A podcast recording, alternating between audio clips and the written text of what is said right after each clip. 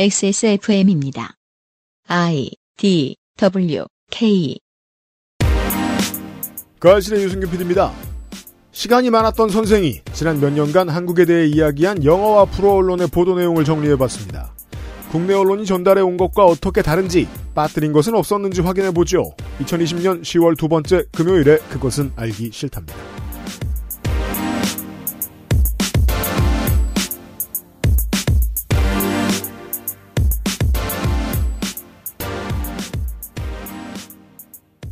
윤세민 에디터가 있습니다. 네, 안녕하십니까. 윤세민입니다. 사실 저는 조금 놀랐었어요. 그. 무엇이요? 한국의 코로나 확진자 수가 많다는 내용을 언급하면서 외신에서 한국의 언론 자유를 언급하는 걸 보고요. 그러게요. 그, 실제로 걱정돼서 얘기를 해 줄 텐데. 네. 이런 건 안 전해지죠? 그렇죠. 네. 솔직히 신기해요. 저는 이제는 한복판에서 레거시 미디어를 만드는 사람들도 만나고 있잖아요. 네. 크리스 월시다. 그 사실 자기 월급 빼면 뭐 잃어버릴 게 뭐가 있다고. 음. 그리고 자기 월급도 웬만하면 안 날아가는데 왜 업계 전체에 대한 반성을 요구하는 이야기들을 하는 걸 그렇게까지 싫어할까요? 그 문제를 보면은 저는 약간 그렇게 느껴요. 그러니까 음악 시장보다 한참 떨어져 있는 느낌? 옛날에 음. 표절 엄청 있잖아요. 네. 특히 일본 노래. 음. 근데 이제 사람들이 바보가 아니니까 알게 되니까 표절을 못 하잖아요. 음. 그러니까 옛날에는 외신 보도를 전하면은 그거에 대해서 문제 제기를 할 수 있는 사람이 적었는데 네. 요즘엔 다 원문 찾아보고 하잖아요. 음. 바로 또 잘못됐다고 반박도 나오고. 맞아요. 아, 그렇죠. 그런데도 불구하고 쉽게 안 고쳐지는 느낌? 저는 업계를 바꿔봤잖아요. 근데 그 어떤 지점에선 동일하다는 게 좀 묘하더라고요. 음. 업계 전체의 문제점, 일반적인 문제점은 금방 발견되거든요. 업계 안에 있으면. 네. 근데 다들 하나같이 그 뚜껑을 여는 걸 되게 두려워하는 경향은 있어요. 음. 거기까지 안 가고자 하는 생각들은 있어요. 주로 구성원들이 먹고 살기 힘들면 그렇게 되는데. 다른 이유들도 많이 있는 것 같아요. 우리가 그 노동 문제에 대해서 비판적인 이야기를 하면서도 가끔 제가 이야기를 하는 건데 아무도 특정 세력의 잘못에 대해서는 말을 못하는 습관들은 업계와 무관하게 다들 좀 가지고 있긴 하더라고요. 네. 네. 저희는 안 그래요. 와주셔서 고마워요. 반갑습니다. 그것은 알기 싫다는 1인 가구의 첫 번째 가구 알스케어 폴더 매트. 왜냐하면 그렇게 해도 먹고 살거든 우리는. 이 래퍼의 습성은 사라지지 않아요. 어 그럼 또 하나 더 할 수 있어. 너네보다 잘.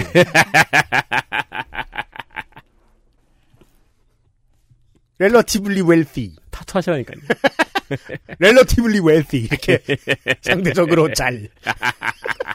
오, 멋, 멋있다. 그 괜찮다. 앨범 제목이다 이것들아. 강력한 체내 흡수율 평산 네이처 야왕데이 야왕나이트. 안심하고 쓸 수 있는 요즘 지약 정치사회 전문 책 구독 서비스 마키아벨리의 편지에서 도와주고 있기 때문에 상대적으로 잘 지내고 있습니다.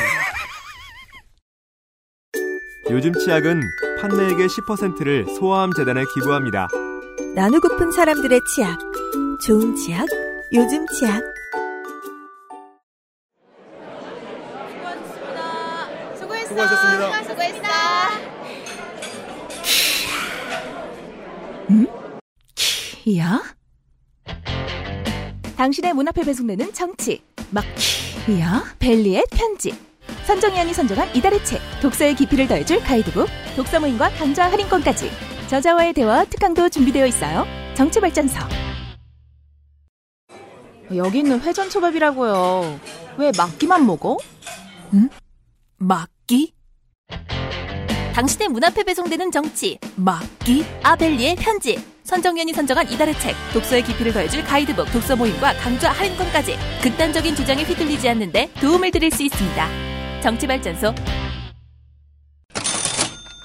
그렇습니다. 극단적인 주장에 휘둘리지 않으면서도 세상을 보는 자신만의 시각을 가지고 싶은 분들, 그러면서도 상대적으로 잘 살고 싶은 분들. 그런 분들.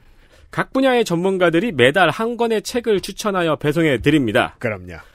선정된 책의 가이드북도 제공을 하고 있습니다. 음. 그리고 저자와의 대화, 관련 특강, 독서 커뮤니티 모임, 정치발전소의 강좌 할인까지 다양한 혜택이 있지만 후자에 있는 것들은 코로나 때문에 조금 변화가 있습니다. 아 줌으로도 할 수 있습니다. 네. 이 모든 혜택과 내용을 담은 액세스몰의 첫 구독 상품입니다.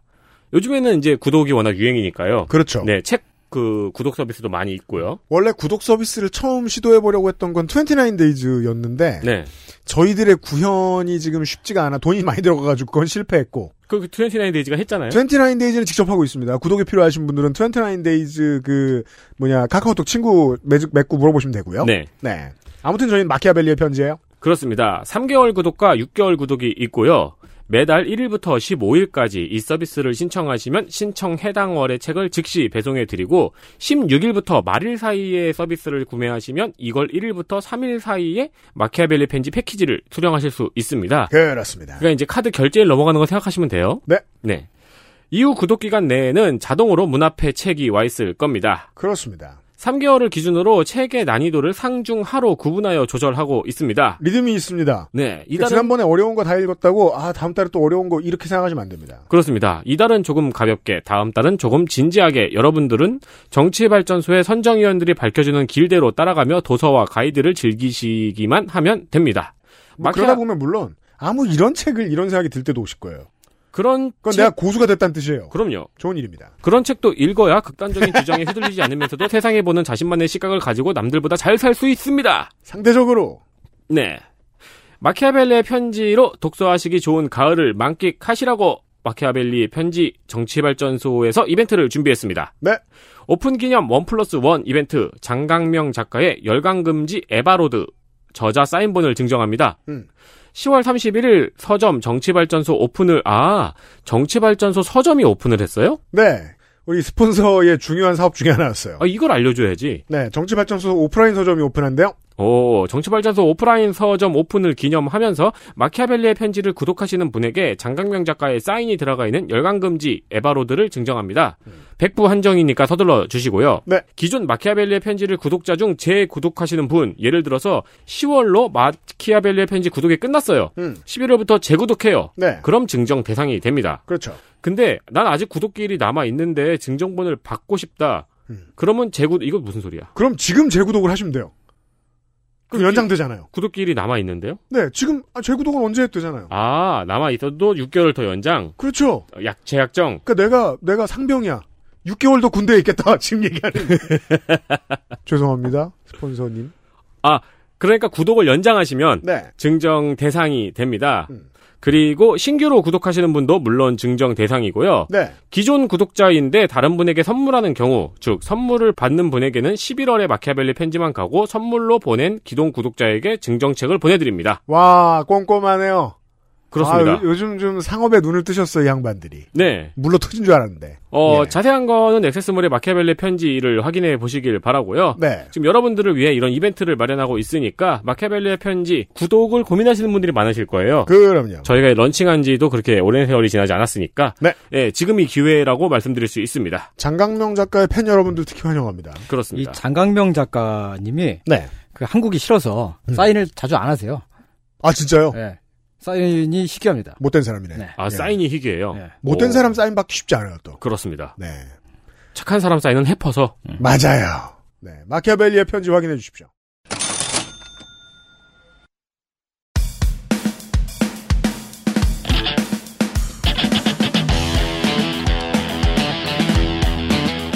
여러 가지 문제로의 다양한 접근. 이상 평론. 자, 손희상 선생이 돌아왔습니다.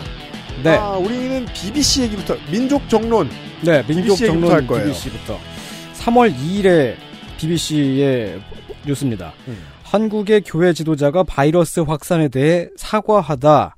라는 뉴스가 나왔습니다. 네. 신천지 대표 이만희 씨가 도계자하는 장면을 내보냈습니다. 그렇죠. 아, 무릎 꿇고 절하고 있으면서 그 이제 그 뭐야 사과하는 거죠. 그러면서 이제 박근혜 시계를 보여줬죠. 음. 음. 이 종교 단체가 신도 명단을 비밀로 하여 발병 환자를 추적하기가 어려워졌다는 소식과 함께 네. 이들이 한국에서 차별과 비난을 받는다는 신천지 교회 관련자의 발언도 내보냈습니다. 음. 이 뉴스는 이어 글로벌 코로나 바이러스 확산 상황을 전했는데 아직까지는 몇몇 국가들에서 첫 확진 사례가 조금씩 낳고 있는 정도였습니다. 음. BBC가 있는 영국은 수십 건, 아마 그때 한 40건 정도 있었을 것 같은데요. 네. 그 정도의 확진자가 누적 확진자가 있었고요. 음. 유럽에서는 이탈리아만 1천 명 이상, 이상의 확진 사례가 발생하고 있는 정도였습니다. 네. 우리는 이제 기억하죠. 그때 사람들이 이탈리아에 놀러 놀러 가고 음. 유럽 사람들은 다들 마스크 안 쓰고 잘 놀고 네. 그러던 시절이었습니다. 네. 어, 이 정도의 뉴스가 이제 2월 말, 3월 초 그렇게 좀 나가고 그러다가 이제 한국 관련 보도가 많이 줄어듭니다. 음. 3월 중순인 11일에 어, 더 디플로마트가 전한 역, 역병 속 서울의 삶이라는 기사에 재미있는 표현이 나오는데 음. 한국이 헐리우드의 연인이었다가 몇 주 만에 국제적인 파리화가 되었다라고 표현을 합니다. 음. 헐리우드의 연인이라는 건 봉준호 감독이 아카데미에서 해 뜰 때까지 마신 걸 의미하는 거고요. 아 그렇죠. 그 저 알만한 그러니까 믿을만한 소식통에 의하면 네. BCD 순두부에서 음. 새벽까지 술을 드셨다는. 아 맞아요? 네. 음. 코리아타운에 가셨다는. 네. 그리고 파리아란 불가 촉 천면이란 뜻입니다. 그렇습니다. 어, 국제적인 파리아라고 하는 거는 이제 전 세계적으로 그렇게 됐다는 얘기죠. 음. 기사에 따르면 한국은 호전적인 북한과 관련이 없는 한 뉴스에 잘 안 나온다고 하는데 사실이죠. 외신에서 한국 뉴스 비중은 코로나 이전까지만 해도 사실은 그렇게 크지 않았습니다. 이 기사는 조용하고 텅 빈 서울의 풍경과 세계 90개국 이상이 한국 방문을 금지하면서 인천공항 셔틀버스에 승객이 없게 된 모습, 교회가 온라인 예배를 하고 기업들은 재택근무로 사람을 굴리는 모습 등을 소개했습니다. 그렇죠. 그때 저도 그걸 하고 있었죠. 그 옛날에 우리나라 그 캐치프레이즈 중에 하나가 Dynamic Korea였잖아요. 네. 예언처럼 다이나믹했네요 이때는. 네, 맞아요. 그랬죠. BTS 음. 뜨고 기생충 상 받고 그런 다음에 바로 바이러스 퍼지고 근데 그게 또 사이 그 컬트 종교 때문이래. 네. 다이나믹하네요. 그렇죠. 근데 3월 중순에 외신에서 한국 관련 뉴스가 줄어들어요. 지들 발등에 불이 떨어졌기 때문입니다. 왜냐면 전 세계가 다이나믹해졌거든요. 네. 네. 다른 나라에서 바이러스가 훨씬 큰 규모로 확산됩니다. 각국이 여- 국경을 폐쇄하고 여행 금지 조치를 내리고요. 어, 프랑스와 스페인 등은 외출을 통제하고 휴교령을 내렸습니다. 외출을 통제, 그렇습니다. 통제 했다는 거는 집 밖으로 못 나가게 했다는 거죠. 네. 이때부터 이 우리의 저 외신 저희의 외신을 대신 보도해 주시는 양반들이 이제 집에 기어 들어가야 됐습니다. 음. 네. 약국과 슈- 슈퍼마켓을 제외한 모든 가게가 문을 닫고 음. 어 원래 사람들은 남이 좋게 된 이야기를 좋아하지 남이 진짜 좋다는 얘기는 관심이 없는 법입니다. 그러니까 그 한국이 좋게 됐다라고 하면 좋아하는데 네. 자기네가 좋게 되면은 한국이 좀 상대적으로 나아 보이잖아요. 그렇죠. 그, 러면 이제 관심도가 좀 떨어지죠. 맞아요. 근데 물론 이 한국 언론의 특별한 스타일도 있습니다. 음. 우리가 저- 잘 되면 관심이 떨어집니다. 최근에는. 네. 네. 어. 네, 이렇게 그 좀 한국 관련 뉴스가 줄어든 와중에도 3월 16일자 월스트리트 저널은 한국이 전 세계에서 가장 공격적인 코로나 검진 프로그램을 도입했다라는 기사를 냅니다. 음. 10분 만에 무료 검진을 받을 수가 있고 하루 안에 결과를 알 수 있다. 음. 드라이브 스루 방식의 검진 시스템이 있다. 그리고 한국 정부가 코로나가 확산되기 전부터 전염병 대, 대책을 세워두고 있었다는 그렇죠. 이야기를 전하면서 심지어 음. 어, 그 사례로 된 사례로 준비했던 대상이 코로나였다까지 네. 밝힙니다. 네. 어, 그렇게 그런 이야기를 전하면서 검사가 느리고 효율성이 낮은 유럽이나 미국과 비교를 합니다. 어, 사실 근데 이런 뉴스가 그렇게 많지는 않았었어요. 네. 이때쯤에 국내 커뮤니티 사이트나 SNS를 들어가 보면은 음. 외신들이 한국 정부의 대응을 격찬했다라면서 그 막 퍼다 나르는 음. 국뽕 게시물들이 되게 많았고요. 아, 실제로는 많이 퍼지지 않았다. 네. 또 국내 언론들도 그런 이야기를 가끔씩 흘리긴 했는데, 음. 어, 사실 그 맥락적으로 봤을 때는 그렇게 크게 다뤄지지는 않았던 것 같습니다. 음. 그렇군요. 뭐 관공서에서는 관심을 가졌을지는 모르겠지만 네. 아, 우리가 이제 지난 시간에 어제 이야기를 했던 대로 막 사람들이 막 우와 한국이 대단해 이런 거 가지고 막 떠들지 않았다. 네. 이슈가 네. 되지 않았다. 음. 일단 자기네들이 지금 외출을 못하는 상황에서 그런 게 궁금하지도 않고요. 그렇죠. 그렇죠. 음. 그러다가 3월 말에 한국 관련 뉴스가 다시 쏟아지게 됩니다. 어, 검사 결과를 빠르게 알 수 있고 성능이 좋다는 한국산 검진 키트 주문이 외국에서 몰립니다. 어, 3월 27일자 어, 미국과 유럽에서 코로나 확진 폭발로 어, 한국 검진 키트 제조업체 문의가 쇄도라는 제목의 로이터 통신 뉴스가 있었습니다. 음. 한국 제조업체인 솔젠트를 취재했는데 음. 미국의 생명공학 회사들로부터 기술 라이선스를 제, 제안받았고 도널드 트럼프 미국 대통령이 한국에 검진 키트 공급을 요청하고 FDA 승인을 기다리고 있는 상황이라고 전했습니다. 예. 이 보도 내용을 상- 자세히 들여다보면 한국에서 코로나 확진이 둔화가 되고 있어서 이 업체가 외국으로 어, 팔로를 모색하는 중이라는 얘기가 있습니다. 이건 무슨 얘기냐면은 어, 한국은 이제 좀 상황이 잡혀가고 있다 라는 건데 네. 그런 걸 이제 그 어, 크게 들어간 건 아니고 어, 이제 그 다른 다른 뉴스에 이제 살짝 껴서 들어가는 거죠. 제가 이때 살짝 좀 심술이 났을 때였죠. 와, 씨, 대미 원조가 코앞인데, 음. 이렇게까지 보도를 안 하다니, 이러면서 살짝 화가 나 있었을 때였어요. 음, 네. 국내에서.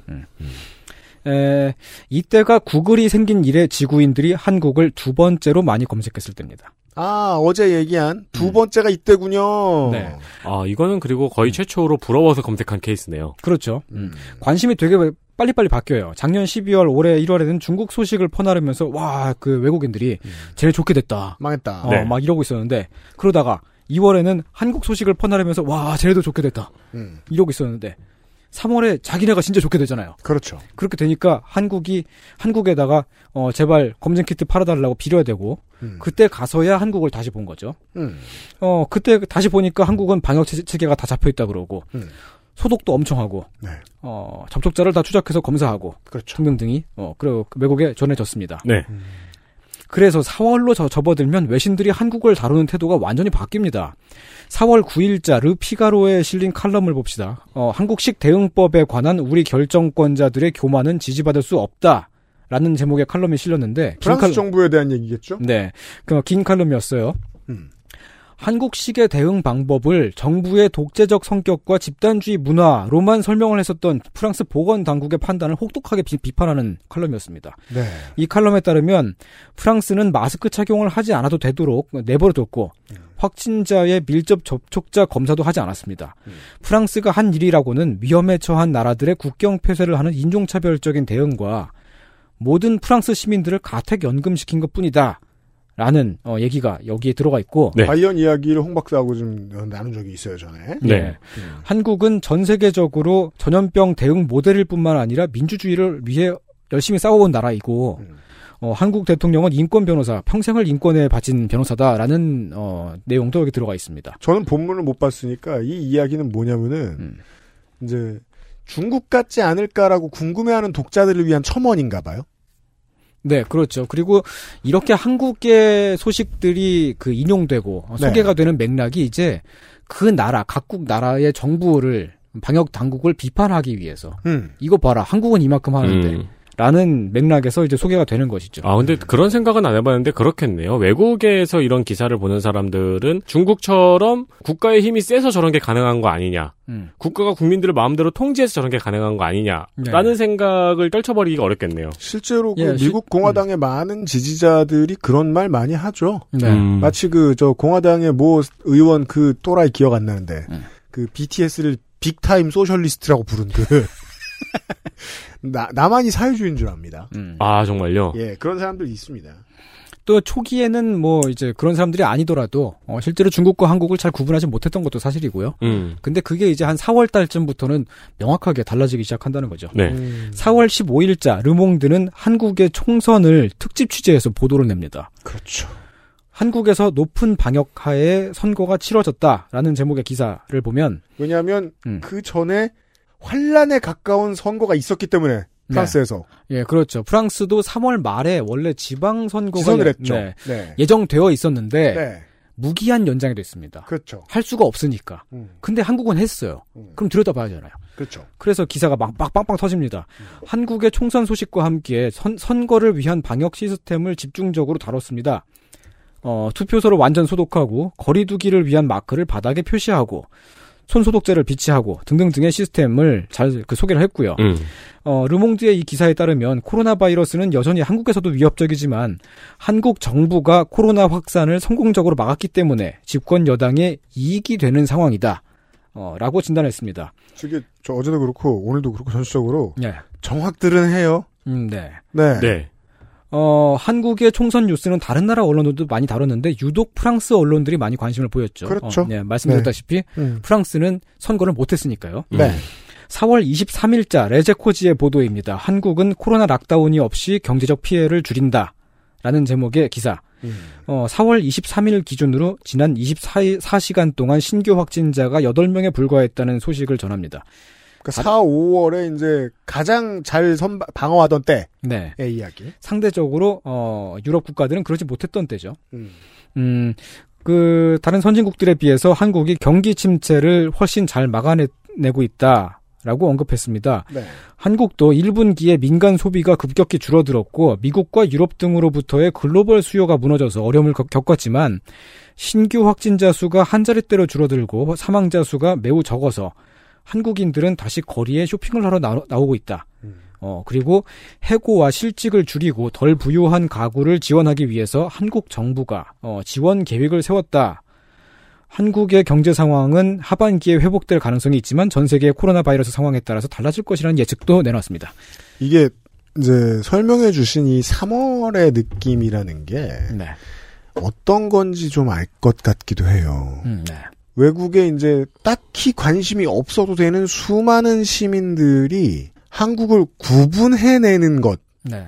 가능해진 게 확연해진 순간 음. 이거는 의미가 있죠. 꼭 그러네요. 국뽕을 네. 빨고 싶어서가 아니더라도 예를 들어 무슨 뭐 이탈리아를 이야기할 때 우리가 뭐 피자로 기억하고 예. 뭐 시칠리아 섬의 깡패로 기억하고 예. 축구로 기억하고 그런 어떤 이미지들이 있잖아요.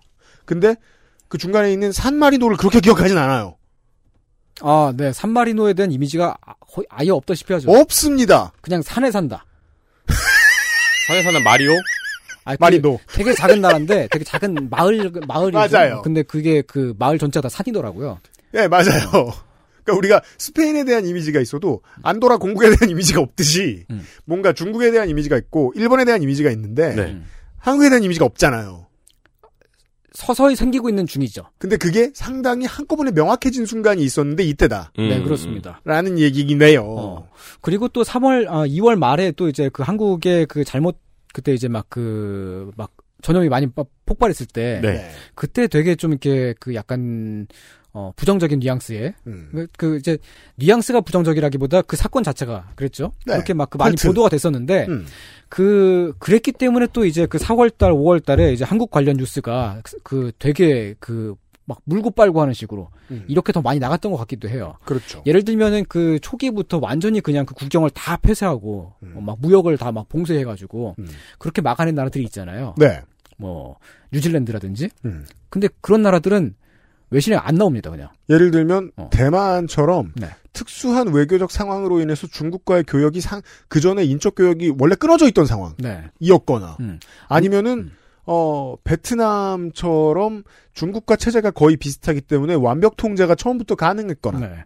그런 나라들은 외신에 거의 안 나가는 게 어, 뭐 운이 좋았거나 음. 혹은 완, 완벽하게 그냥 처음부터 다 막았기 때문 아니냐. 뭐 이런 식으로 나가기 때문에 뭐 음. 별로 이렇게 그 관심이 없는 거죠. 근데 뭐 음. 맥락을 보면은 기자가 전달할 만한 내용은 한국에 있는 게 더 많네요. 왜냐면은 훨씬 많죠. 전자에 말씀드린 입구 통제라든가 네. 이런 거는 사실 이 사태에 대해서 행정부의 할 일을 최대한 줄이는 방향으로 일을 한 거잖아요. 네. 근데 한국 같은 경우에는 입구 통제를 안 하고 게다가 경기 부양책을 도입을 하면서 행정부가 최대한 많은 역할을 하는 식으로 사태를 해결해 나가고 있는 거니까 네. 이건 언론에서 다뤄줄 만한 일이죠. 그렇죠. 거기다가 막- 네.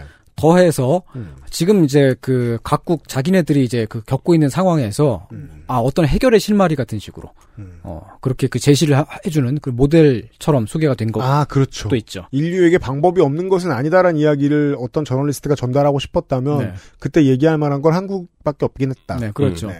어 우리 우리 선거를 못 하고 있는데 쟤네처럼 하면 선거를 할 수 있어라는 음. 거죠. 네. 네. 5월 1일에는 유엔의 안토니오 구테우스 사무총장이 전 세계에 한국의 방역 모델을 다, 어, 따르라. 라고 촉구를 했습니다. 음. 이 뉴스 당연히 외신들이 짤막하게나마 일제히 보도를 했죠. 네. 이거 보신 적 이런 거 보신 적 있습니까, 청취자 여러분? 저는 거의 일주일 정도가 지나서 어, 프랑스 vingt-quatre 온라인판에서 봤는데요. 그게 뭐뭐 하는 언론입니까? 그냥 프랑스 언론이에요. 프랑스 언론이에요. 네. 음, 한국일보 같은 건가 봐. 아니 그 네. 통신사 그, 그- 통신사. 아, 통신사. 아. 근데 이제 그 온라인 뉴스를 볼 수 있어요. 뉴시스. 음, 연합뉴스. 아니요 아니요 그 아, 아, 정확히 뭐라 아, 아무튼 그 방송 방송국에 가깝다고 해야 되나? 24니까 YTN. 네, 뭐 그렇습니다. 네. 아, 하여간 그, 제가 이, 이 뉴스를 한 일주일 정도 지나서 접했는데, 일주일이 지났음에도 불구하고 프랑스에서 음. 가장 많이 읽은 뉴스 순위에 올라가 있었어요. 왜 이럴까요? 그럴 이유가 없어 보이는데. 음. 음. lockdown을 했으니까요, 프랑스는. 아, 볼 게 없어서. 아니, 그게, 아니고, lockdown이 싫은데 국민들도, 네. 다른 나라는 lockdown을 안 했는데도 우리보다 성적이 좋다고 하니까, 네, 물론 뭐 그런 특성은 이해할 필요가 있겠습니다. 프랑스의 이 유력지와 이 유력 언론들이 음. 여러모로 아, 마크롱과 전진당이 하는 게 마음에 안 들었던 거예요. 네. 그거 그 그 불만 때문에라도 한국을 많이 끌어들인 측면은 있는 것 같습니다. 네, 그렇습니다. 안토니오 구테흐스 사무총장의 촉구를 그 전하는 이, 이 보도에서는 미국의 질병통제 예방센터가 자체적으로 사용한 검사 키트에 결함이 있었고 그래서 미국은 코로나 확진을 막지, 막지 못했다. 음. 근데 한국은 드라이브 스루 시스템이나 빠른 추적 시스템 등등을 도입해서 잘 막아냈다라고 하면서 미국과 한국을 비, 교를 해서 보도를 했어요. 음. 네, 당시에 CDC 검사 키트 결함 뉴스도 저는 음. 지켜보고 있었는데 국내에는 많이 전달이 안 됐더라고요. 네. 뭐 미국 아니, 얘기니까. 더 심하게는 이 안토니오 구테우스 사무총장의 발언 자체가 음. 어, 전 세계에 한국을 따르라라고 했던 이 발언 자체가 소개가 안 됐어요. 못 봤어요. 네, 못 봤습니다. 아, 물론 저는 뭐 페이스북이나 뭐 이런 데선 좀, 좀 봤는데. 네. 네. 뉴스는 못 봤던 것 같아요. 음. 사무총장이 이제 한국 사람이 아니니까 관심이 없는 거죠. 물론 한국인들이 이 안토니오 구테스 사무총장 가장 많이 만날 때는 그 메신저 사기 안토니오 구테스입니다. 요파 씨에 소개된 바 있습니다. 이메일로도 가끔 오더라고요. 네, 자기가 투자를 하려고 그런다고. 한국말 잘하시네요. 그러면 응 이렇게 답하는. 그리고 저기, 저기, 그, 한국인이 사무총장이었던 시절을 지내고 나니까, 음. 옛날에 사무총장이 대단한 건 줄 알았는데, 우스운 멍청이처럼 은퇴하고 하는 걸 보니까, 이 우려나 하는 사람이구만 이 사람도 음. 이런 생각이 들어서. 그렇죠. 뻔한 얘기하는 사람. 네. 네, 5월에도 다 좋은 얘기만 있었던 건 아닙니다. 5월 5일자 Spiked는 정말로 한국을 따라야 하나 라는 기사를 냈습니다. 음. Spiked는 영국 공산당계가 모태가 된 어, 언론인데 네. 아무도 안 읽는다는 얘기죠. 저 같은? 사람, 저 같은 사람만 읽을 수 있습니다. 네. 아, 이 기사는 한국의 상황이 독, 독특하다고 주장을 합니다. 음. 한국의 감염자 대부분이 신천지 교회 신도들이었기 때문에 한국 정부는 상대적으로 쉽게 추적, 검사, 격리를 할 수 있었다는 것입니다. 아 질이 낮네요. 네. 그 역학조사가 쉬웠다라고 주장하는 거잖아요. 네, 그렇죠. 어, 신천지 교회는 전 세계 뉴스에 워낙 많이 언급이 됐기 때문에 진짜 유명합니다, 이제. 아 아마 세계에서 지금 가장 유명한 신흥 종교 중 하나, 컬트 하면 네, 가장 유명한 종교 중 하나 있고요. 음. 그리고 이제 그, 그, 미국에 좀 나이 지그시든 시민들이 한국을 기억하는 가장 큰 이미지 중에 하나가 음. 문선명입니다. 아, 그렇죠. 아. 예. 문이즘이에요. 네. 그냥 레버런 문 이러면 하- 한국 가- 얘기하면 그걸 떠올리는 분들이 많거든요. 음. 뭐 겹쳤을 수 있겠네요. 네. 야, 네. 그러면은 잘못 기억한 사람은 한국이 아직도 그렇게 집단 결혼식 하고 있다고 믿는 사람도 있겠네요. 하지 않나?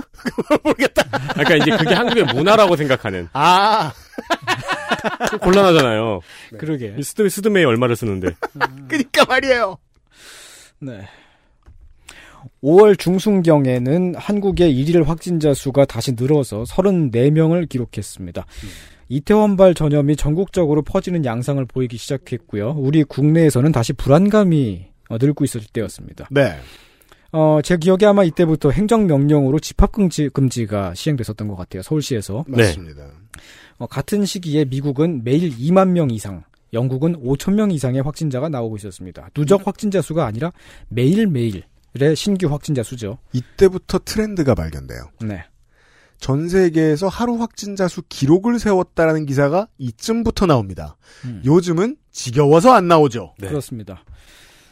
어, 그래서 5월 중순에는 한국에 대한 외, 어, 외신 보도가 다시 좀 줄어듭니다. 따라할 수도 없을 것 같고. 음. 다만 한국이 어, 미국의 마스크를 긴급 지원했다더라라는 등의 단신 보도가 조금 있었고요. 어, 그리고 5월 말쯤 돼서 그 이제 외신에 나간 한국 소식은 주로 한국의 성소수자 이슈에 관한 것이었습니다. 음. 5월 14일자 타임지가 한국의 나이트클럽 감염 발생이 어떻게 LGBTQ 커뮤니티에 달갑지 않은 스포트라이트를 비추고 있나 음. 라는 보도를 내보냈는데 네. 이태원발 전염 사태로 한국의 동성애 혐오가 급증하고 붐비던 이태원이 한산해졌다고 하는 취재를 내보냅니다. 음. 이 기사는 이제 국내의 성소수자 활동가들 몇 명을 취재를 해- 했는데 네. 한국이 성소수자 포용에 어 있어서 선진국 중에는 낮은 순위에 있고 음. 또 성소수자들이 차별을 피하기 위해서 어, 직장 등에서 어, 성적 지향을 드러내지 못한다는 이야기도 실었고요. 인터뷰를 자세히 했군요. 네. 그, 어, 그리고 이 기사에 따르면, 어, 한국의 국땡일보라고 하는 신문이. 아, 그렇죠. 예. 국, 국뽕일보. 네. 아, 땡, 땡민일보. 네. 어, 게이 문화를 난잡한 성행위와 연결한 보도를 내서 비판받고 있다고도 전했습니다. 생각해보면 이 국땡일보가 상당히 앞장서죠. 그러니까 다른 거의 모든 문제에서 보통 언론하고 비슷해 보이다가 네. 소수자 문제만 나오면은 괴물로 변하죠. 음. 아, 이런 것도 파악해냈군요. 네. 대단합니다. 그, 하루 이틀 저 프로젝트 줬다고. 이게 한국을, 한국의 이 소수자와 관련된 것들을 많이 파악해냈네요. 어, 취재를 많이 한 거죠. 인터뷰를 많이 하고. 네. 어, 여러 사람을 만난 거죠. 이 민족 정론은 다 해외에 있습니다. 5월 15일자 콘버세이션 영국판은 이태원 소식을 언급하면서 한국의 LGBTQ 커뮤니티는 모욕을 당하거나 질병을 퍼뜨렸다고 비난받는 일에 익숙하다라는 표현을 합니다. 어우, 그, 그, 씨, 진짜 이게 두 시간 내내 네. 사역이 정확해요. 잘 알아. 우리를 보듯 네, 우리를 이- 보는 거지. 이 네. 기사는 특히 한국의 보수 기독교와 정치적 보수주의가 결합된 개신교 우익단체인 한기총을 주목합니다. 이 단체가 전국적인 대규모 반동성애 시위를 2015년부터 이어왔고 차별금지법 제정을 막아내게 됐다는 게 그 내용이었습니다. 어, 이 기사는 한국의 성소수자들이 다른 시민들처럼 정상적으로 의료 서비스를 이용할 수는 있다 는 이야기로 마무리를 합니다. 네. 에, 이태원 소식을 다룬 외신 기사들은 사실 이제 그 이렇게 취재는 그 깊숙이 했었습니다만은 네. 네. 많이 읽히진 않았어요. 음. 음, 공유도 마- 별로 많이 되진 않았었고. 그, 어, 이제, 아시아와 아프리카 대륙에 대해서 가지고 있는 또 고정관념이 있기 때문에. 네. 소수자 다 탄압하지 않을까? 네, 뭐 음. 이런. 그렇지 않을까? 네. 네, 별로 네. 그렇게 뭐 관심거리가 아닌 거죠. 네, 그러니까 흔한 일처럼 보이죠. 네. 어, 그, 그, 게다가 또 이제 말씀드렸다시피 이제 그때는 이제 다른 나라 상황이 훨씬 더 안 좋았기 때문에 이제 음. 그리 주목도가 높지 않았죠. 음. 어, 그런데 이제 영어권의 온라인 커뮤니티에서는 여전히 한국 이야기를 많이 하고 있었습니다. 영어권의 온라인 커뮤니티는 레딧이잖아요. 레딧 선생님이 자주 아니 저는 그 아- 레딧뿐만 아니고 제가 놀란 게 9GAG를 들어갔는데 아, 네, 구GAG 좋죠. 9GAG에서도 한국을 빨아요 이때 엄청 빨아줬어요 진짜. 진짜? 그러니까 뭐 그 아니 뭐 한국 뉴스 딱 나가면 어둠의 한류 팬이요? 와, 그 밑에 막 댓글들이 한국이 최고 선진국, 실제로, 제- 제가 뻥치는 게 아닙니다. 네. 한국이 최고 선진국이다라고 써 있고, 네. 거기에 막 따봉이 막 몇천 개씩 달려 있어요. 아, 물론 자기 나라에 대한 분노가 섞여 있을 수는 있습니다. 네. 네. 네. 음, 그때가 이제 그 국내, 한국 국내에 거주하다가 2월달, 3월달에 한국을 떠난 외국인들이 음. 4월달, 5월달이 돼서 다, 다시 한국으로 돌아오잖아요. 그렇죠. 그 사람들이, 어, 자가 격리 중에 그 한국께서 받은, 한국 정부나 지자체로부터 받은 구호 물품을 인증샷으로 올리기도 하고, 제가 그때 음. 화가 나서 얘- 이 얘기 몇 음. 번 했을 거예요. 네. 지자체들이 이런 문제에 대해서 얼마나 세심하게 신경 쓰고 있는지에 대해서 네. 아무도 얘기를 안 한다. 음. 정말 못됐다. 네. 어, 뭐, 슈퍼마켓에 가득한 그 위생용품 같은 것들을 뭐, 가, 가- 자꾸 올리기도 하고요. 마트에 휴지 쌓인 거. 예. 네. 어, 저는 이제 그렇게 그 외국 커뮤니티들을 보면서 알았던 건데, 국내에 어떤 지자체는 그 구호 물품 보내면서, 그, 어, 뭐야, 정신 건강까지 우려해서, 그렇죠. 식물 키우기 세트, 맞아요. 그렇죠. 색칠 공부 세트, 색칠 공부. 음, 그런 걸 보냈다고 하더라고요. 네. 그 소식을 우리 언론에서 한 번도 본 적이 없어요. 국내 언론에서. 진짜 이게 승질나요. 네. 그 우리가 저저 뭐냐 정나영 작가하고 얘기하면서도 제가 여러 번 강조했던 건데요. 지역 정치가 잘 돌아가고 지역 행정이 되게 잘 돌아가는 게 많은데 예. 이런 걸 아무도 안 봐줍니다. 언론이 이렇기 때문에 정치의 질이 낮아진다고 저는 선후를 파악해요. 이제는 음. 잘한 걸 안 보여줘, 안 보여준다고. 왜냐하면 잘하는 사람들은 기자한테 밥 안 사주거든. Anyway, 네. 영어권 커뮤니티에서는 그런, 그런 게시물을 지금도 종종 볼 수 있죠. 네. 음. 어, 지금도 이제 자가격리 중에, 나 이거 받았다. 네. 어, 지금도 볼 수 있습니다. 따봉 잔뜩 박힙니다. 그러니까 자국에서 경험하지 못한 것이기도 하고, 네. 네. 음, 그렇죠. 어, 그리고 6월 달부터는 외신 보도의 양도 줄어들고 구글 검색량도 줄어듭니다. 음. 어, 구글에서 BTS를 검색한 건수가 한국을 검색한 건수를 앞질르기 시작해요. 그리고 어, 실제로 이제 그때부터 이제 한국을 검색하는 그 빈도가 줄어들기도 했고요.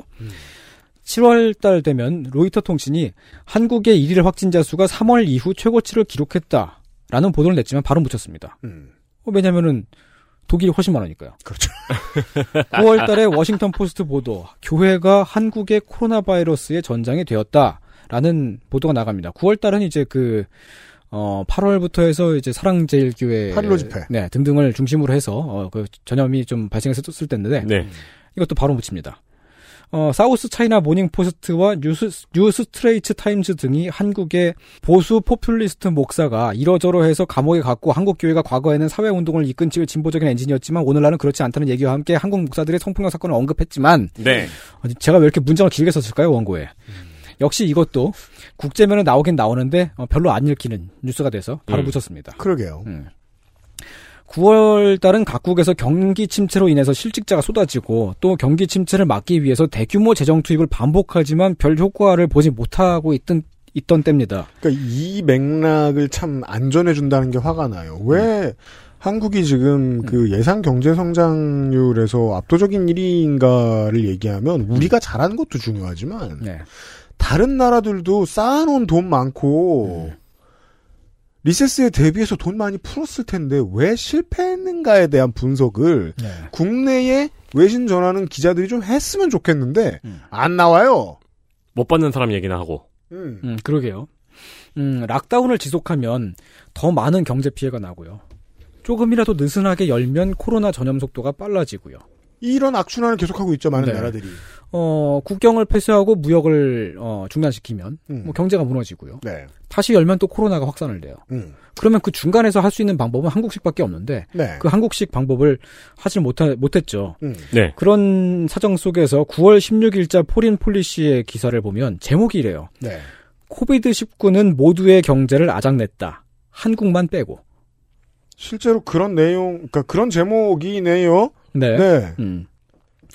이 기사는 미국과 한국을 전적으로 비교를 하는데요. 음.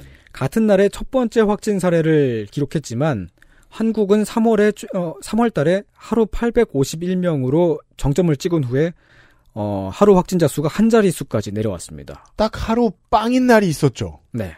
네. 어, 그만큼 잘 통, 통제를 했다는 얘기고. 네. 반면에 미국은 계속 최고치를 갱신해서 하루 7만 4,818건을 기록했다고 합니다. 어, 네. 이게 그 9월 16일자의 보도니까 7만 4천 뭐 이렇게 나가는데 가장 많았을 때 9만 몇 명까지 가, 기도 했었죠. 맞습니다. 하루 이게- 확진자 수가요. 네. 아, 이게 여러모로 이게 외신에 대한 뭐 여러 가지를 배우고 있습니다만은 음. 지난 반년을 되돌아보게 하는 효과가 있네요. 음, 네. 같은 날 1로 시작해서 네. 지금 수백만이에요, 저쪽은. 음, 이 Foreign Policy, Foreign Policy의 기사에 따르면 주된 이유는 한국이 전염병을 잘 통제했기 때문이고, 그래서 4월부터 거의 예전부터, 아, 왜, 거의 예전처럼 회복이 됐다. 라고 합니다. 네. 어, 한국의 경기 부양책이 독일처럼 큰 규모는 아니었지만, 빠르게 지원을 했기 때문에, 음. 어, 그래서 실제로 소비가 회복이 됐고, 심지어 6월 달 말에는, 어, 전년도보다 더 증가를 했다라는 게 기사의 요지입니다. 그러니까 지원, 지원의 그 규모나, 어, 이렇게 뭐, 어디다가 지원을 하느냐, 그런 것보다도 빠르게, 네. 그냥, 문제가 발생했어? 라고 하면 그냥 싹 넣어줬기 때문에 그래서 빠르게 회복이 됐다라고 음. 하는 그런 분석이죠. 그 전년 대비 수출 증가했다는 게 얼마나 기가 막히고 코가 막힌 상황인지에 대한 분석이 없다는 것도 좀 분노할 만한데 우리나라가 지금 아, 수출 증가가 아니고 소비 증가요. 네 소비 증가 네. 네. 뭐 여러 가지 지표들이 지금 네. 전년 대비 올 전년 동기 대비 올라간 게 좀 많이 있고요. 네. 관련해서 나타나는 사회 현상들이 새롭게 분석하면 좋을 것들이 많거든요. 머리를 써가지고 음. 예를 들면 현대차 노조가 의외로 지금 그 임금 동결을 선택을 하고 노조원을 설득을 했어요. 네. 네. 저는 이게 참 안이 꼽고 고깝게 보였거든요. 근데 내부에서 좀 들어가서 볼 지점이 제가 그래서 그 관련된 노보를 자- 자세히 읽어봤더니 하청업체의 도산을 막기 위한 기금 500억 원을 조성하는 조건을 달았더라고요. 음. 근데 그게 어떤 이유로 그런 것들이 나왔는지는 제가 내부에 대해서는 알 수가 없잖아요. 노보면은 열린 마음이요? 이름이 그거야? 그걸 제목은 잘 안 봐요. 울산이면. 가장 거리가 먼 게 이름이네요. 아무튼 그 그런 걸 보면 왼쪽이든 오른쪽이든 경제를 전문으로 다루는 기자들은 좀 관심 가지고 좀 분석해 봐야 되는 거 아니에요? 기껏해야 나오는 기사라고는 현대차도 동결을 했는데 GM이랑 르노차랑은 뭐 하고 있느냐라면서 노조 타박하는 것밖에 없고 늘 하던 노래밖에 안 부르고 음. 그 새로운 경제 현상이 너무 많이 나오고 긍정적인 지표들도 꽤 많은데 분석이 없어요. Anyway. 기자분들도 다 사정이 있으시겠죠. 아 맞다. 오늘 제가 어제 새벽에 선생의 기, 이, 저, 이걸 읽고서 국뽕만 심할까봐 기자들 입장에서 얘기를 해야지라고 생각하고 까맣게 입고 있어요. 제가 깡그리 입고 있었어요. 기자들 입장도 있어요. 왜냐하면 그 월급을 주고 하루에 그렇게 많은 기사를 쓰라고 하면 뭘 분석하고 싶습니까? 그냥 이 양반들이 좋아하는 얘기, 클릭 많이 나올 얘기나 하지. 그리고 사실 기자 입장에서도 힘이 쪽 빠져요. 인국공 5천만 원 소리질러 기사 쓴 놈이 상 받으니까. 예, 오랜만에 UMC님의 랩을 잘 들었습니다. 아 이런 얘기고요. 예. XSFM입니다.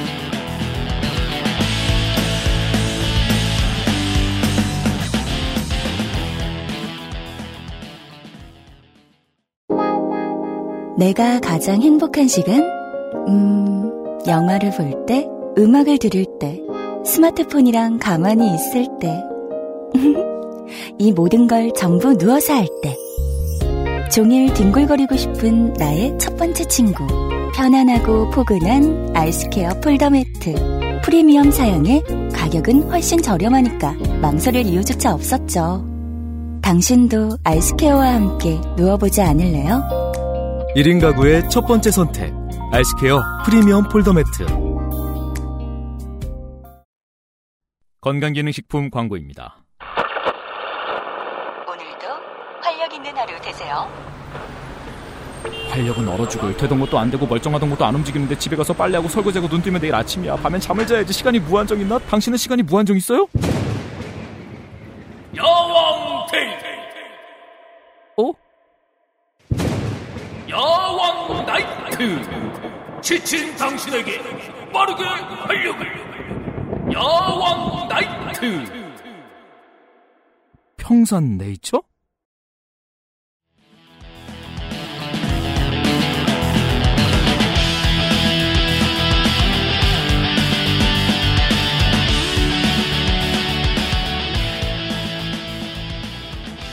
다시 돌아가자면 9월 25일자 월스트리트저널의 보도가 있습니다. 네. 한국은 어떻게 성공적으로 코로나 바이러스를 처리했나? 또 빨고 앉았어요? 네. 라는 보도가 있었는데 네. 확산 초기에 진단 키트 승인을 빨리 처리한 것, 그리고 사회적 연결망을 이용해 추적 시스템을 만든 것, 어, 초기에 정부가 생산에 개입해서 마스크를 공급한 것 등등이 한국의 비결이라고 합니다. 이 기사는 또 이제 어, 다른 나라에는 없는 어, 기술과 시스템이 한국에 있다. 라고도 했고 또그 치료를 무료로 받는 것도 어, 장점이라고 평가를 했습니다. 어, 치료가 완전히 무료는 아니죠. 그렇죠. 네. 뭐 자기 그 다른 병을 가지고 있기 때문에 다른 병 치료하러 큰 병원에 들어가면 네. 코로나 검사 자비로 받습니다. 코로나 검사 자비로 받는 경우도 상당히 있어요. 네. 네. 음, 어, 이 월스트리트 저널의 기사에는 그 종교 단체 등이 한국의 대응에 반발하여 소송 중이라는 얘기도 덧붙여 있습니다. 근데 저는 약간 일관성 같은 게 보이네요. 어쨌든 간에 이제 행정력에 대한 비교라는 개념. 네. 그러니까 이렇게 놓고 보니까 락다운은 진짜 행정부가 할 수 있는 가장 쉬운 대처이고 그리고 이제 감염병에 대한 책임을 시민들이 움직이지 않는 쪽으로 넘겨버린 대처인데 네. 한국 같은 맞아요. 경우에는 시민들이 최대한 활동을 할 수 있게 하면서 어 그거에 대한 대처를 행정부가 전력을 다해서 막아보겠다 역학조사라든가 이런 걸 통해서 막아보겠다라는 대처이기 때문에 예. 그 락다운을 당한 국가의 언론들이 그런 점을 꼬집은 것 같은 일관성이 쭉 보이는 것 같네요. 네, 그렇습니다. 그리고 그 한국식의 대응 방법이 이게 그 개인의 자유를 침해하는 것이 아니냐 라는 뭐 그런 어, 시각이 꾸준히 있어 왔는데 네. 상대적으로 봤을 때 완전 봉쇄를 해가지고 집 밖으로 못 나가게 하는 거하고 보면 우린 정상적으로 어느 정도 사회생활을 많이 할 수 있잖아요. 음. 어, 한국에서 가장 많이 락다운이 들어갔을 때가 2.5단계였었죠. 네. 그때 뭐 그 식당 같은 게 한 9시까지인가 밖에 영업을 못 하게 되고. 카페 안에 앉아 있을 수 없었고. 예, 그리고 뭐 어, 노래방 등등 영업 안 하고. 근데 그때 제가 느꼈던 건 뭐냐면요. 그거 유럽의 그냥 평시가 그렇거든요. 그래요? 그러니까 코로나 이전에 음. 보통 9시쯤 되면 웬만한 가게 다 문을 닫고요. 그 다음에 뭐 노래방이나 뭐 PC방 이런 것들 원래 잘 없으니까. 아, 파리의 평시가 우리의 가장 강한 방역 단계다. 네. 한 그 정도 느낌이에요, 진짜로. 아, 그냥 뭐 길거리 잘 돌아다닐 수 있고 음. 친구들 만날 수 있고. 그랬는데 제가 연합뉴스하고 YTN하고 SBS 뉴스에서 그거 2.5 단계 실시했을 때 가게 망한다는 인터뷰 어디 가서 노냐고 분노한 시민들 인터뷰 겁나게 많이 봤습니다. 아니 이러고도 왜 언론인들은 지금 좌우가 합작해서 일이 안 되길 바란다는 제가 하는 얘기가 왜 바보처럼 들리나 모르겠습니다. 실제로 그러고 있잖아요. 그러니까 많은 사람들에게 존경을 받는 아주 진보적인 똑똑한 국내 언론인들도 무엇이 더 민주적인 대책인지 구분을 자꾸 못해요.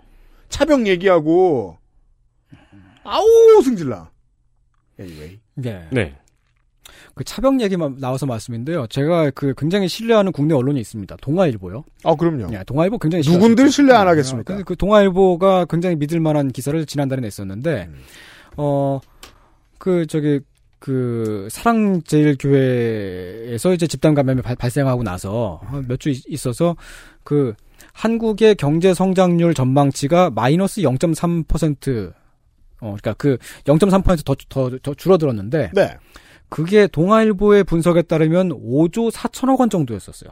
5조 4천억 원. 그 5조 4천억 원이면은 전국의 초등학교, 중학교, 고등학교 학생들을 1년 동안 먹일 수 있는 먹이고도 남는 돈이에요. 그렇군요. 어, 그 정, 그 정도가 되는데, 그, 저기, 8.15 집회 때 그 많이 좀 영향이 있었잖아요. 네. 네. 근데 그게 한 5조 원이 그 정도가 그냥, 그냥 홀랑 날아간 거예요. 그렇죠. 그러면 뭐 차벽 세울 수도 있고, 뭐, 그런, 그렇지 않을까라는 생각을 그냥 하긴 했었어요. 그- 그렇게 돈이 중요하면 네. 그 양쪽에 다 똑같은 답을 할 수 있는 거예요. 그렇게 돈이 중요하면 그렇게 인권이 중요하면 잠깐 조금밖에 안 틀어막았어요. 음. 왜 여기서 지금 정부에 비해서 더 리버럴인 척하며 지금 정부에 비해서 더 돈에 밝은 척해요? 계속해서 반대로 되는 해법만 내놓은 주제에 그렇죠. 너무 화가 나요. 참네. 2월부터 3월 초까지, 어, 외신들은 한국의 대규모 전염 사태를 내보냈습니다. 1월 내내 중국 우한 소식들이 마치 공포 영화나 재난 영화처럼 그렇게 다뤄졌고, 그렇죠. 또 이제 사실 뉴스가 우리가 그냥 단순히 소비, 그, 아, 그, 그 소식만 접하는 매체가 아니잖아요. 음. 그 자체가 하나의 상품처럼 이렇게 소비가 되기도 하고 그러는데. 네. 그럼요. 어, 한국의 소식이 2월 달에 이제 외신에 보도가 됐을 때는 그것도 외국에서 그렇게 소비가 됐다. 태평양 건너 불구경. 예. 특히나 비밀스런 신흥 종교 단체라든지 뭐 이런 어, 요소들이 엮여 있었기 때문에 어, 멀리서 보는 입장에선 흥미거리 정도로 보였을지도 모릅니다. 그렇습니다. 그런데 한국이 발병 초기에 확산을 막은 반면에 다른 나라들은 그렇지 못하면서 3월 말부터 5월 초까지 주요 외신들이 자기네 나라의 부족한 방역을 비판하는 맥락에서 한국을 대거 인용했습니다. 극적 역전이 있었군요. 네. 이후에는 한동안 보도가 줄어들었다가 8월, 9월에 다시 세계 경제가 크게 추락하고 이, 이 경제를 되돌리기가 매우 어려운 상황이 되면서 다시 한국에 주목을 하고 있는 상황이죠. 네. 어, 올해 이 코로나 사태가 전 세계적으로 퍼지면서 이 기간 동안에 한국에 대한 관심은 어, 구글 검색 통계에 따르면 재작년 남북 정상회담 때를 제외하면 역사상 가장 많았습니다. 네. 에, 게다가 계속해서 모범적인 방역 모델로 꼽혔기 때문에 음. 에, 사실 남들이 우리를 뭐라고 생각하든 크게 중요하지 않을 수도 있겠습니다만 어, 음. 한국의 이미지도 긍정적인 모습으로 전달됐을 것이라고 봅니다. 그렇습니다. 지난달에 하버드 의대 전염병학과 교수가 어, 다른 미국 의사한테 들은 얘기를 말했는데요. 네.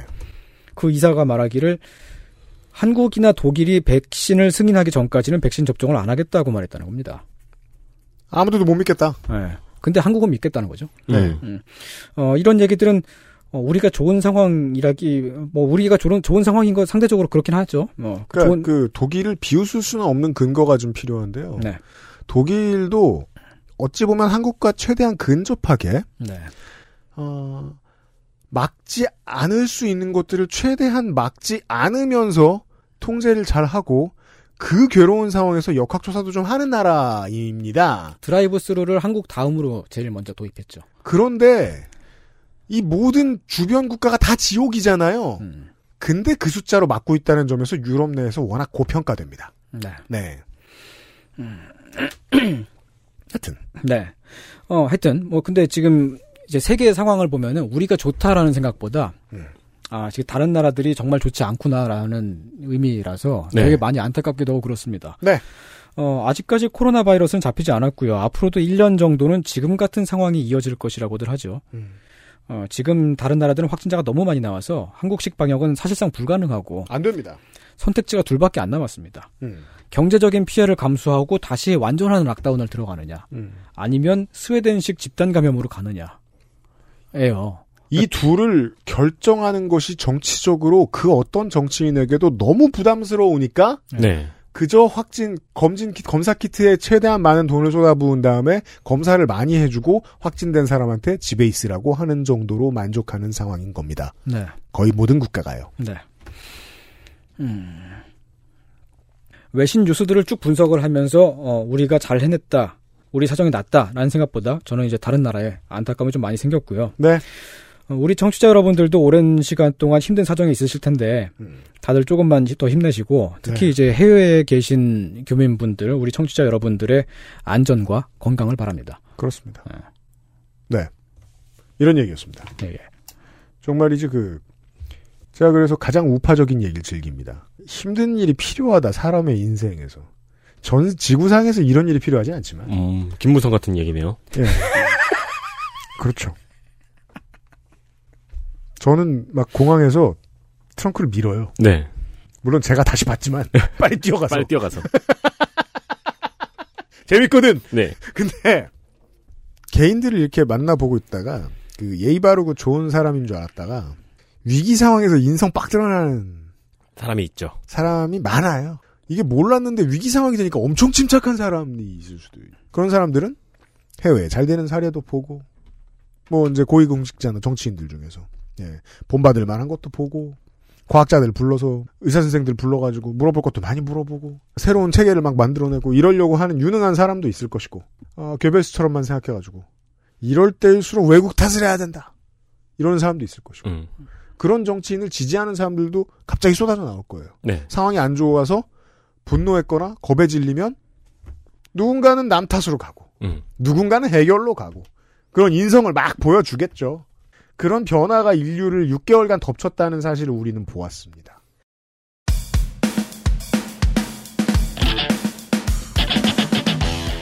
그래서 이제 위기에 몰리면 사람들은 그렇게 이 역사의 땡밥이 되기 때문에 막 남 탓을 하고 막 남한테 해코지하고 다니고 그러잖아요. 그럴 때일수록 어, 아시아인들이 해를 많이 당하는 때입니다. 네. 예. 그 어, 해외에 계신 한국어 사용자 여러분들에게 가장 고난의 6개월이었을 거라고 생각합니다. 그리고 저는 이번 코로나 사태로 뭐 나쁜 일인데 많은 것을 느끼는 게 좋은 건지는 모르겠는데 또 하나 느꼈던 게 각국에서 그동안은 몰랐던 거예요. 재난 상황에서의 정치적 선택이라는 의제. 네. 네. 그게 되게 여실히 드러났잖아요. 맞습니다. 네. 평시엔 몰라요. 네. 네. 그리고 제가 우리 언론에게 가장 화가 나는 건 계속해서 지금이 평시처럼 군다는 거예요.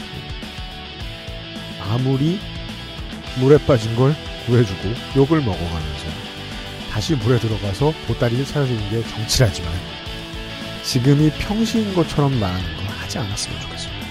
네. 우리가 정치적 유불리를 끝까지 따지고 있는 트럼프의 사례도 함께 또 보고 있다 보니까 보호수나로도 그렇고요. 네. 그러다 보니까 그 부분에 대해서 좀 많이 많은 것이 드러난 것 같아요. 이런 때에 대한 이야기를 길게 정리하고 이상평론이었습니다. 네. 집에만 있을 거면 또 금방 와요, 선생님. 네. 네. 다음에 봬요. 네. 집에선 주로 뭐 하세요? 누워 있습니다. 누워서 뭐 하세요? 그냥 누워 있습니다. 죄송합니다. 어디 안 욕창. 없어 어디 봐봐. 그러게요. XSFM입니다.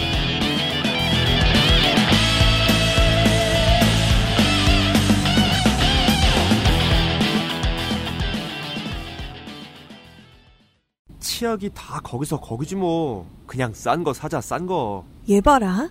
요즘엔 안 그래. 꼼꼼히 따져봐야지. 요즘엔 그럼 어떤 치약 쓰는데? 요즘엔 요즘 치약. 유해 성분이 의심되는 건 하나도 쓰지 않고 오직 자연 유래 성분으로만 만들었거든. 파라벤, 트리클로산, 합성 계면 활성제.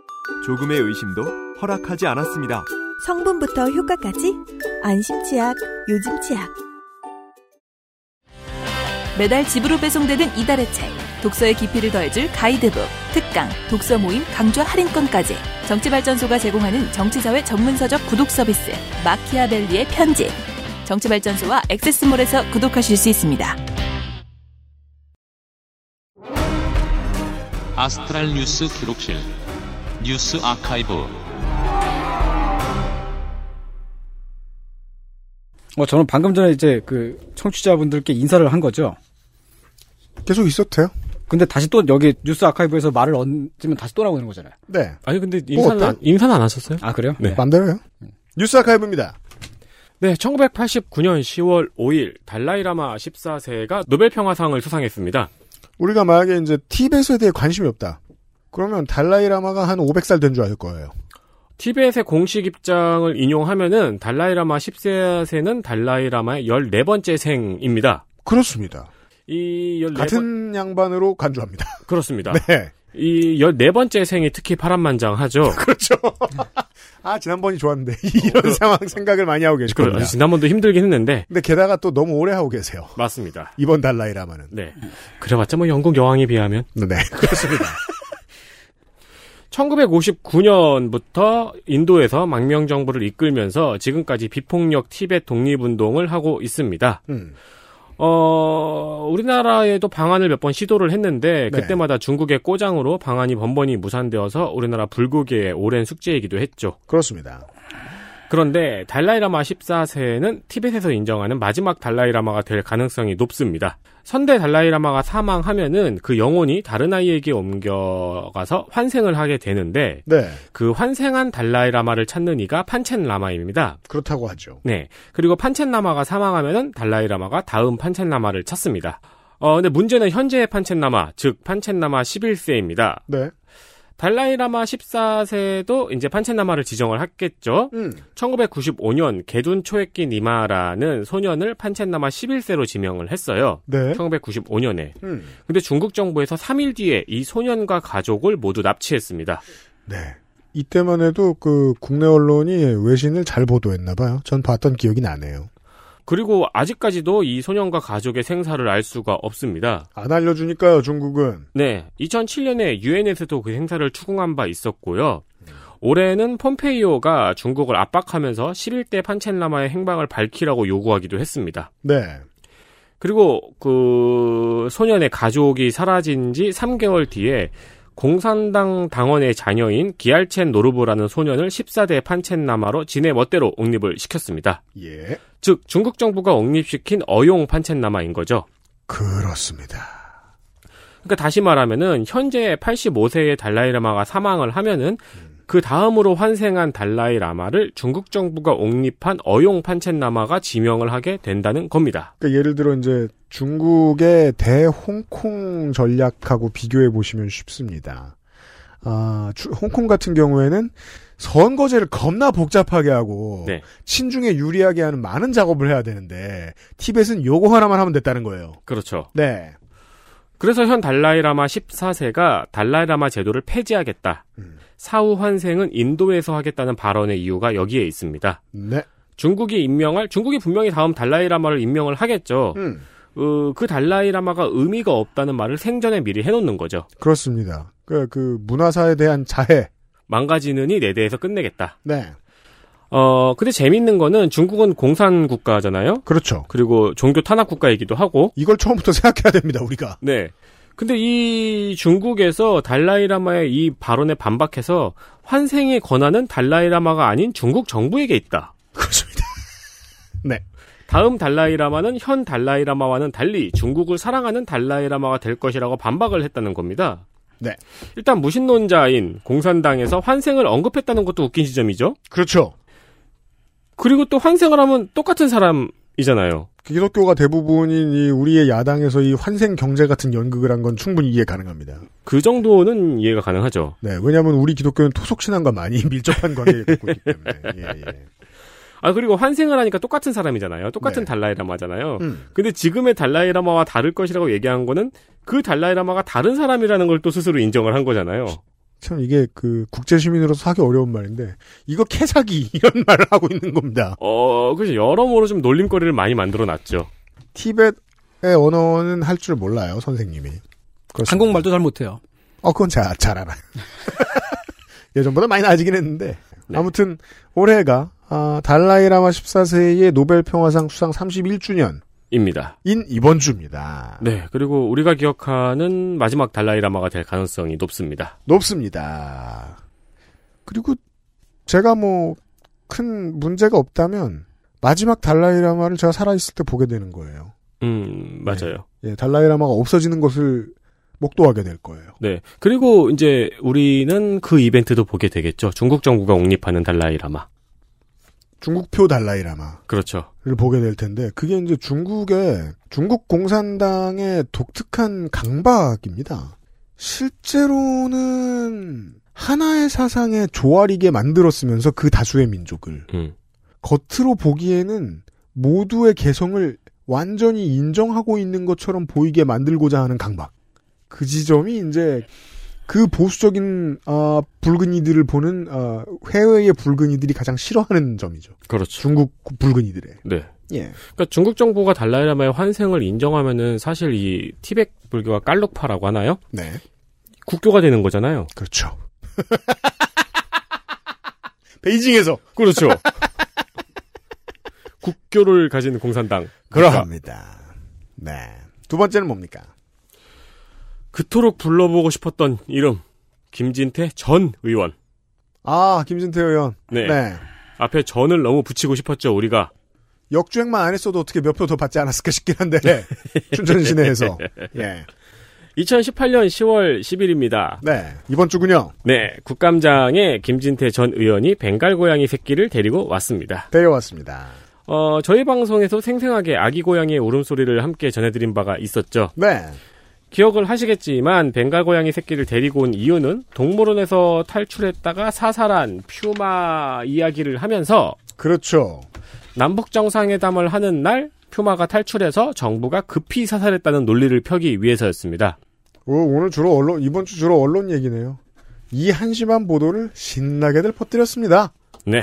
그리고는 옆에서 어, 몇몇 환경론자들이 편을 들었습니다. 김진태 의원의. 아 초반엔 편을 들었어요. 퓨마야 잘 가 이러면서. 오. 네. 나중에 며칠이 지나서야 그렇다고 저걸 데리고 나오냐며 그 그렇죠. 뭐라고 했습니다. 문매를 맞았죠. 네.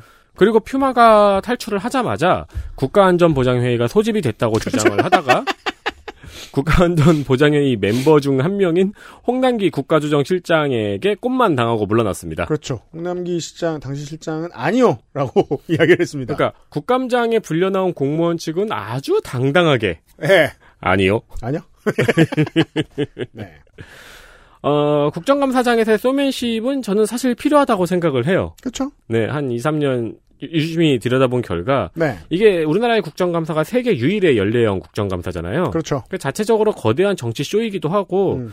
또 실제로 지켜보면은 굉장히 많은 일들이 국정감사를 통해서 해결이 돼요. 사실 국감 없으면 그나마 저 체육계 비리 잘 안 드러납니다. 그렇습니다. 국감이 있음에도 불구하고 그 건재한 이기용 체육회장이 이상한 사람이지 네. 연락 강한 사람이지. 그렇죠. 네. 그리고 이제 노동 문제 같은 경우도 많이 해결이 되고요. 맞습니다. 네. 어, 근데 중요성에 비해서는 사람들이나 언론의 주목도가 다소 낮죠. 음. 또 국민의 관심을 끌기 위한 노력은 늘 뭐 정치인에게 항상 필요한 거니까요. 네. 그러니까 이제 한복을 입거나 뭐 태권도를 하는 것까지도 음. 그내 손발이 오그라드는 거지 잘못한 건 아니잖아요. 맞아요. 네, 쇼맨십이 좀 필요하다고 생각을 하는데 네. 그러니까 뭐 김수민 의원의 쪽두리를 보다 말고 그 옆에서 무슨 얘기를 했지? 라고 다른 것도 볼 수 있는 거예요. 어떤 사람은. 그렇죠. 단 몇만 명이라도 건져낼 수 있으면 좋은 거예요. 시민들이 관심을. 네, 한복을 왜 입었지? 하면서 네. 관련된 의제를 꺼낼 수도 있고요. 음. 근데 이제 저의 이런 생각에 명확한 발레가 바로 2년 전에 있었던 거죠. 뭐죠? 그러니까 쓸모없던 벤갈 고양이. 아, 벵갈 고양이. 쇼맨십이요. 그렇죠. 네. 맞아요. 상관이 없었던. 네. 어, 올해 국정감사가 이번 주부터 시작이 됩니다. 네. 시작되기 전부터 약간 비슷한 일이 있었죠. 음. 네, 국민의힘에서 채택하기로 했던 네. 팽수, 이근대위, 백종원 대표 등의 이색 증인민 참고인이었는데요. 네. 이슈 끌기용이라는 비판을 받고 셋 모두 출석하지 않기로 했습니다. 네. 본인들이 다 정한 겁니다. 그리고 그러니까 여당이 안 된다고 하기 전에 네. 제가 알기론 그렇습니다. 네. 어, 뭐 제가 그 선거 때도 많이 하는 말인데 해보면 해볼수록 어 이걸 좀 더 발전시키면 좋을 것 같은데 아무 언론도 그렇게 안 해주더라. 네. 저희들은 여전히 블루오션 한가운데에서 둥둥 떠 있습니다. 그래서 좀 더 그, 어, 많은 내용을 정리하기 위해서 그이 기존에 이제 그 기존에 한 10일 정도 뒤부터 방송을 시작했다가 이번에는 거의 끝날 때쯤부터 어, 국감을 정리하기 시작하려고 준비를 하고 있습니다. 네. 네. 10월 말쯤에 국감 정리하는 방송 만나보시죠. 이 국정감사 보도가 진짜 놀라운 게 그렇게 중요한 말들을 많이 하는데 대체적으로 언론에서 이제 저랑 선거병의 고상을 많이 하는 부분인데 이런 쇼맨십 하고 있는 사진 한 장에 밑에 한 줄 적혀 있는 거 있잖아요. 네. 그 보도 아니면은 의원실에서 낸 보도 자료 밖에 없어요. 이렇게 하면서 그러니까 조금 그나마 다룬 것들이 뭐 오마이뉴스나 이런 데 좀 안 보이는데 붙어 있다 치죠. 네. 아니면은 그 보도 자료를 받아 쓰는 지역지. 네. 어, 오히려 그게 quality가 높아 보일 정도. 어, 입니다. 네. 그렇죠. 아, 그러니까 전 세계에서 유일하게 연례형 국정감사가 있으면 언론사도 맞춰서 특집을 당연히 해야 되는 거 아닐까요? 실제로는 취재 많이 해요. 그거밖에 안 내보내서 문제지. 음. 그러니까 차라리 그런 지역지의 이야기나 어, 오마이뉴스 거라도 좀 많이 걸어주면 좋겠는데 그냥 간단한 사진 같은 것만 사회면에서 살짝 위쪽에 얹어주면서 어, 다음과 네이버의 AI가 공정하거나 잘하고 있다라는 말 절대 하면 안 됩니다. 음, 네. 그 AI는 사람이 안 짰나요? 걔가 learning을 하고 있다 치죠. 그 따위로 배웠는데 수정 안 합니까? 기술이 뛰어날수록 사람과 닮아가겠죠. 그럼 막 밥 사달라 그러고 음. 고위공직자들한테 유시민을 치자 그러고 편지 쓰고 가족을 날려버릴 수 있다. 네. deep learning이란 그런 의미일 것이다 국내에서. 네. 아무튼 글쎄요 제가 그 legacy media에서 일을 하고 있기 때문일 수도 있는데 정말 이번 추석 때 언론에 대한 피로감이 너무 컸어요. 음. 안 그랬으면 제가 그 선, 손이상 선생에 대해 장단을 좀 잘 맞춰드렸을 텐데. 지금은 근데 언론에 대한 피로감이 또 두 배라서 옛날에는 언론을 보는 거에 대한 피로감이었는데 이제 는 출연하는 피로감도 있어서요. 어, 그거 꽤 심합니다. 그러니까 진짜 물리적인 피로감. 예, 허리가 더 아프거든. 어, 김현정 PD는 어떻게 그 불편한 자리에 잘 앉아 있나 몰라. 다 했죠, 이제? 네. 다 했다. 다 했습니다. 다 했어요. 다 했다는 소식을 전해드립니다. XSFM입니다. 건강기능식품 광고입니다. 야왕 데이 에? 뭐요? 야왕 나이트 효소 반응 공정 ECS 공모 에? 그게 무슨... 야왕 데이 야왕 나이트 평산 네이처? 손님 올 땐 접고 빈둥댈 땐 펴고 나만의 공간 관리 아이스케어 프리미엄 폴더 매트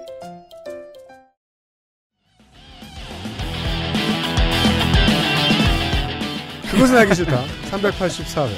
금요일 순서였습니다. 자, 국감방송 시작하기 전까지, 음, 중요한 이야기를 문학인이 전달해 드릴 겁니다. 네. 네, 내일은 문학인과 다시 돌아오도록 하죠. 유소민 에터 우승민 PD였습니다. 선생하고 같이 집에 가겠습니다. 들어주셔서 감사합니다. 안녕히 계세요. 네, 안녕히 계세요. 네, 안녕히 계세요. XSFM입니다. I D W K